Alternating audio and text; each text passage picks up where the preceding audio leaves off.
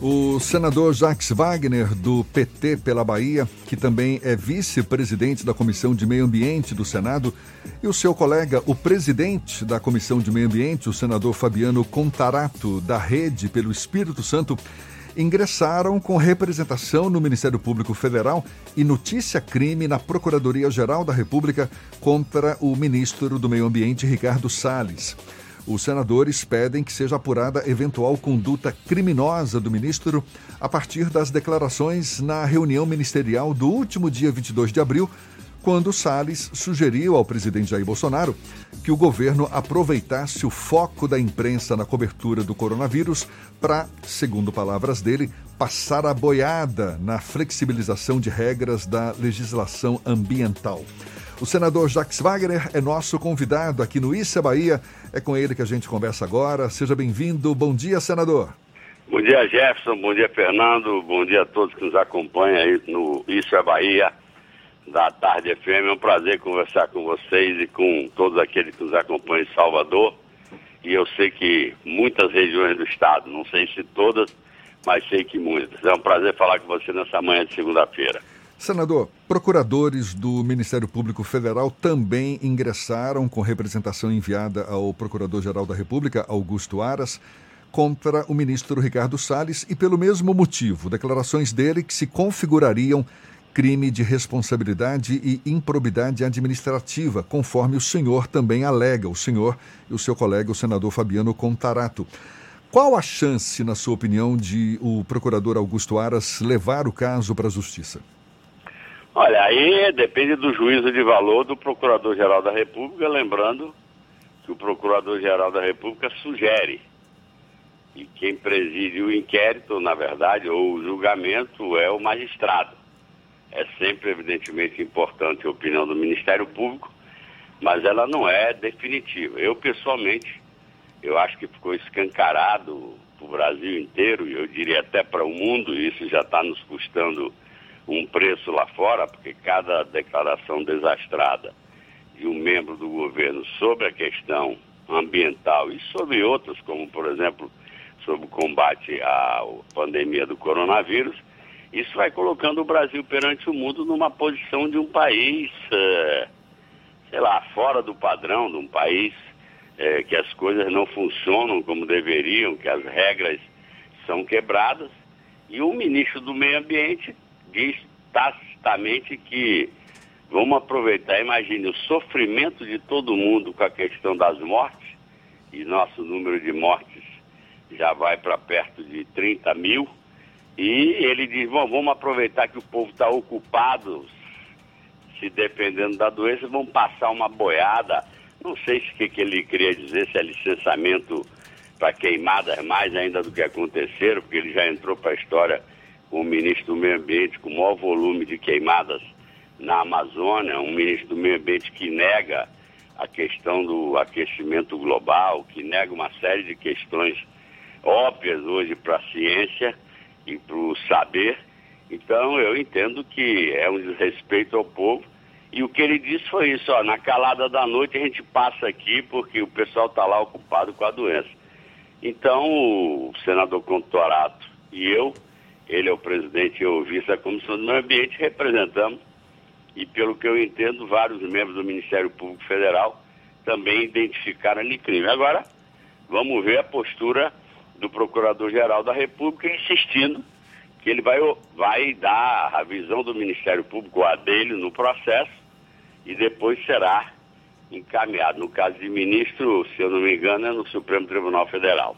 Senador, só para concluir, é, o senhor e o seu colega senador Contarato também denunciam que, além desse ataque ao meio ambiente, o Ministério ou o ministro do Meio Ambiente vem violando os direitos e garantias dos servidores. Que violação é essa?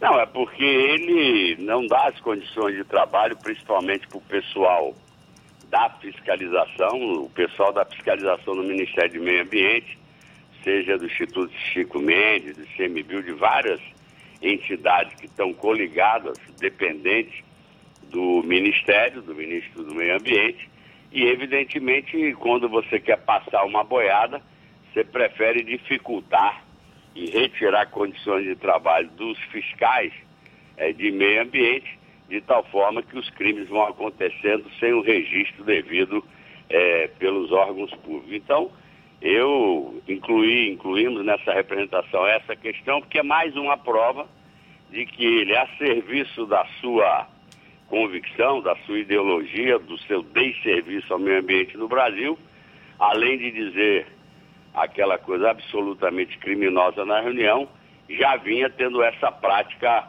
ao longo do tempo. Como ele não pode demitir, que é gente concursado, ele dificulta as estruturas de tal forma que as fiscalizações é, do pessoal do IBAMA, que muitas vezes tem que entrar pelas matas, no caso da Amazônia, para verificar o delito, praticamente não possa acontecer. Eu queria fazer aqui, Jefferson, é, rapidamente, eu fui governador do Estado e tocamos a questão do meio ambiente com muita serenidade, com muito equilíbrio.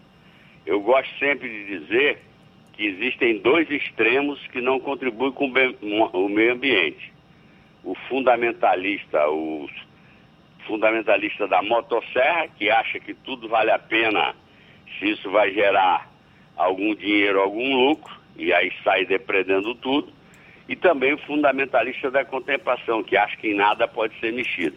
E eu acho que ao longo dos oito anos nós conseguimos é, desenvolver aqui na Bahia, é, acelerar licenciamentos necessários, dar as condições de trabalho, desde que aquilo fosse feito dentro de uma lógica de preservação também que eu acho que a palavra-chave no século XXI é a sustentabilidade ambiental, social e econômica. Se essas coisas não se equilibrarem, eu não vou dizer porque eu não tenho elementos para isso, mas eu não sei se o vírus não aparece pelo desequilíbrio que a gente produz no meio ambiente, na fauna e na flora. Senador, há um processo de desmobilização do Congresso Nacional em virtude das sessões estarem sendo realizadas à distância, né? A maioria dos senadores não estão em Brasília, estão nos seus próprios estados. Se não houvesse esse processo de distanciamento, o ministro do Meio Ambiente seria convocado para falar no Senado? Vocês teriam expectativa de fazer essa pressão enquanto legisladores para pressionar o ministro do Meio Ambiente? Não, nós podemos, como já chamamos e convocamos o ministro da Saúde, o segundo, que também já não é mais ministro. Mas assim que ele entrou, nós fizemos uma convocação e a coisa acontece também à distância. Então eu não retiro a possibilidade de haver uma convocação para o ministro do Meio Ambiente, como existe convocação para outros ministros, a diferença é que ele vai estar numa sala e nós vamos estar ligados por internet, mas sempre passando pela TV Senado. E aí a gente consegue fazer. E até queria registrar, Fernando, que apesar de a distância, ou talvez até em consequência da gente ter uma coisa mais restritiva e entender o momento que o Brasil está passando, se eu não erro o número, nesses dias de afastamento de, de reunião virtual, nós já aprovamos mais de 30 projetos é, de iniciativa de senadores do governo que vieram da Câmara Federal. Então a gente tem mantido uma constância de terça, quarta, quinta, é, as sessões sempre às quatro horas, às vezes uma já teve até no sábado, quando era para aprovar uma PEC, e nós já fizemos essa convocação, como eu lhe falei, e é uma hipótese a gente convocá-lo também, só que no formato de à distância por conta do isolamento social.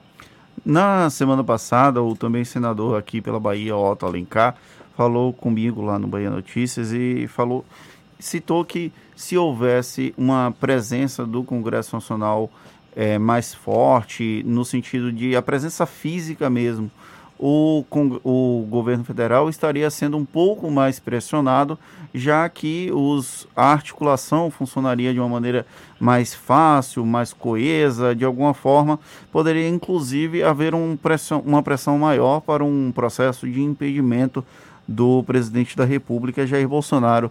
O senhor acredita que esse distanciamento dos líderes através da, de plataformas online dificulta um pouco esse tipo de mobilização? Olha, dificulta porque, na verdade, você não pode fazer agrupamento de muita gente, não pode juntar e, evidentemente, ter a presença física em Brasília sempre é algo diferenciado, mas infelizmente, até por tanto eu quanto Otto respeitarmos o presidente do Senado do Congresso aquilo que a ciência nos indica, que é o isolamento, o afastamento, eu não vejo perspectiva, pelo menos agora, nesse mês de junho, de você retornar, ou seja, é, voltar até as sessões normais, a menos que a gente tivesse uma curva decrescente. Mas eu quero também apontar, se isso que o Otto falou é verdade, que a não convivência pessoal ela não, não permite tanto debate, eu queria registrar que talvez por essa consciência e por entender o drama que a gente está vivendo no planeta e também aqui no Brasil com a pandemia, eu sinto que os senadores têm buscado mais os pontos que nos unem de identidade e têm tentado e têm conseguido votar muitas matérias. Agora, por exemplo, há um, há um tema que interessa a todos nós que defendemos a democracia, a vocês da imprensa, a nós da política, todo mundo, que é a questão de uma legislação sobre a chamada falsa notícia, ou em inglês as fake news, eu prefiro falar em português as falsas notícias. Então, há um, uma coisa fervilhando nisso e há quase que um consenso entre senadores que nós precisamos rapidamente votar uma legislação para evitar é, que esse processo, que a gente sabe que virou profissionalizado, com robôs e com gasto de milhões de reais pago por empresários para grupos que querem, é, vamos dizer, falar mal de, de, pessoas em cima de mentiras, é, eu acho que é fundamental a gente fazer. Então, eu diria assim, você perde de um lado, porque não tem o contato físico e a pressão que poderia ser feita mais diretamente, porém a gente ganha, ou está compensando, tentando compensar do outro, nessa, nessa busca de consenso no Senado para poder votar as matérias que estamos votando. Mas o bom é que a gente possa voltar, né? Agora temos que aguardar como é que vai ser o desenrolar da doença. Senador, a gente, por conta dessa pandemia, consome muitas informações relacionadas ao tema, o que é supernatural. O que não significa que outros assuntos importantes não devam ser debatidos. O senhor está falando aí de uma pauta na, no Senado que precisa ser colocada em prática e, e, e muitos temas relacionados também em, em, à área do meio ambiente, à área da educação, que ficam deixados de lado. Por exemplo, a gente acompanha meio que é, é, aos trancos e barrancos, mas o desmatamento na Amazônia, que persiste de forma absurda, a FUNAI autoriza ocupação e venda de terras indígenas, chefes de fiscalização do IBAMA que são exonerados. Na área da educação, lá no Rio de Janeiro, o governador Wilson Witzel, por conta do agravamento da crise fiscal do Estado, já considera a possibilidade de privatizar universidades públicas. Como manter esses assuntos que são relevantes, que são importantes, em evidência em tempos de pandemia? Olha, eu acho que vocês e a imprensa como um todo tem um papel também fundamental de, da boa qualidade de informação, porque o pessoal realmente é tanta informação e tanto a vontade de saber exatamente o que está acontecendo, que às vezes está até uma superposição e infelizmente com as tais é, falsas notícias. Agora, temos um problema, é que as comissões não estão funcionando. E todas essas matérias, elas via de regra são amadurecidas nas comissões temáticas, seja da Câmara, seja do Senado. Toda a matéria não vai direto para o plenário, ela obrigatoriamente passa pelas comissões. Infelizmente, com esse processo de isolamento, a gente o máximo que conseguiu é ter relatores de plenário para problemas ou para matérias que são emergenciais e sem passar pela comissão, ou algumas já tinham passado e estavam paradas. Então, eu reconheço, temos essa dificuldade. É, eu acho que toda a área da sociedade civil organizada que tem esses temas como educação, meio ambiente, cumpre um papel importante, e por isso que eu disse vocês também é, da imprensa, seja escrita, falada, televisionada, fora, evidentemente, as redes, porque aí é a forma de você trazer à baila é, esses assuntos. Mas concordo que é uma situação que prejudica o funcionamento normal da democracia, talvez dê um grau de liberdade a quem quer, como disse o ministro do Meio Ambiente, passar as coisas na calada da noite para estar tá fazendo coisa errada sem que ainda tenha vindo à tona em função desse não funcionamento. Porque, por exemplo, na Comissão de Meio Ambiente, onde a gente está focado mais com essas questões. Então, tem um grau de dificuldade real, mas vamos ter que aprender a conviver com ele enquanto a nossa curva de contaminação do coronavírus não começar a descer, a gente poder começar a retomar nossas atividades. Senador, o senhor é um observador do processo republicano, da democracia como um todo.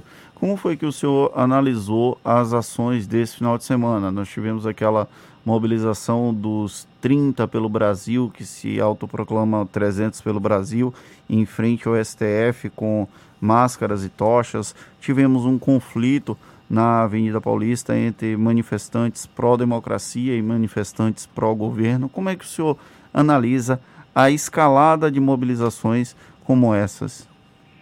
Olha, na verdade, esse fim de semana, até contra a orientação que todos nós estamos dando, acabou que em São Paulo também se levantou uma palavra pela democracia. Eu chamo a atenção que não foi manifestação de rua, mas nós temos vários manifestos assinados por milhares de pessoas.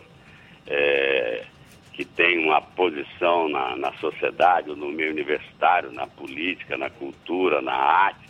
Ou seja, as reações estão brotando. Nós, eu vou continuar dizendo que não acredito em processo nenhum de, de golpe, porque não acho que as Forças Armadas estejam dispostas a entrar numa aventura conduzida por um mau soldado como presidente da República. Então, eles são respeitadores da lei. O cidadão foi eleito numa eleição que a gente questiona pela ausência do principal competidor, que foi interditado de, de participar, mas de qualquer forma ele foi eleito. Então, a regra militar é respeito ao texto constitucional. Ele é presidente, eles estão lá tentando ajudar, tentando sustentar, não sei até quando vai durar, mas não acredito, sinceramente, em nenhuma aventura por parte deles, que não há nem ambiente nacional, nem internacional, e nem acho que a maioria dessa nova geração está mais preocupada em se profissionalizar e ter umas forças armadas é, que realmente estejam à altura de um país desse tamanho para defender o nosso território e a nossa soberania. Agora, eu acho que não tem jeito, pau que nasce torto, morre torto. Então não adianta consertar o presidente é isso, aliás, ele só tem isso. A única coisa que ele tem para oferecer é oferecer uma briga para cada semana, para cada esquina. Vira um negócio grotesco, vem de cavalo, sai de, de helicóptero. Por isso que eu digo, nós estamos sendo vistos lá de fora, é, por outros países, como as pessoas estão perplexas, porque o Brasil, tudo bem, depois de 2016, a gente começou a ter um processo de dificuldade na economia, mas você compara o que era o Brasil, sei lá, de 15, de 20 anos atrás, depois da retomada da democracia, e agora, até essa maluquice que está acontecendo, o país cresceu muito na constelação internacional, virou referência, ajudou a criar o BRICS, o banco que junta cinco países importantes, Rússia, China, África do Sul, Índia e Brasil, foi líder na construção do Mercosul, de várias coisas que as pessoas. Foi eh, capitaneou um estreitamento da relação do Brasil com a África, por toda a nossa relação até de fundação da nacionalidade brasileira. E hoje o Brasil é capa de revista de piada. É capa de revista de, sei lá, de esculhambação. Então é muito ruim para todos nós é o que está acontecendo. E repito, o presidente, como não pensa um milímetro sobre o futuro do Brasil, o único futuro que ele pensa é 2022, as eleições, o que, que ele oferece? Vamos sair na briga, torcida de futebol. O gol de mão do meu time tem que valer e o gol legal do time adversário precisa ser anulado. É isso que ele joga, ora é o churrasco, ora cala a boca para o jornalista, agora sai de cavalo. Então nós estamos virando realmente, me desculpe, um país com uma imagem péssima e eu acho que essas coisas, é, há um esforço, uma tentativa de pacificação do Supremo, do Senado, É, mas ele é errático assim mesmo, porque eu vou repetir, ele vive disso. Não tem projeto, não há uma pessoa que possa debater um tema com mais profundidade. Então o que ele oferece é isso, vamos jogar para a plateia, como se diz. É uma tristeza, mas é quem ganhou a eleição de 2018. Pau que nasce torto, morre todo. Fazia tempo que eu não ouvi esse ditado, viu? Tá certo. É. Senador, muito obrigado. Senador Ou então, Wagner. O velho não aprende a falar também, pode ser. Serve também, né? Senador Jacques Wagner, muito obrigado. Um bom dia. Obrigado a você e bom dia a todos.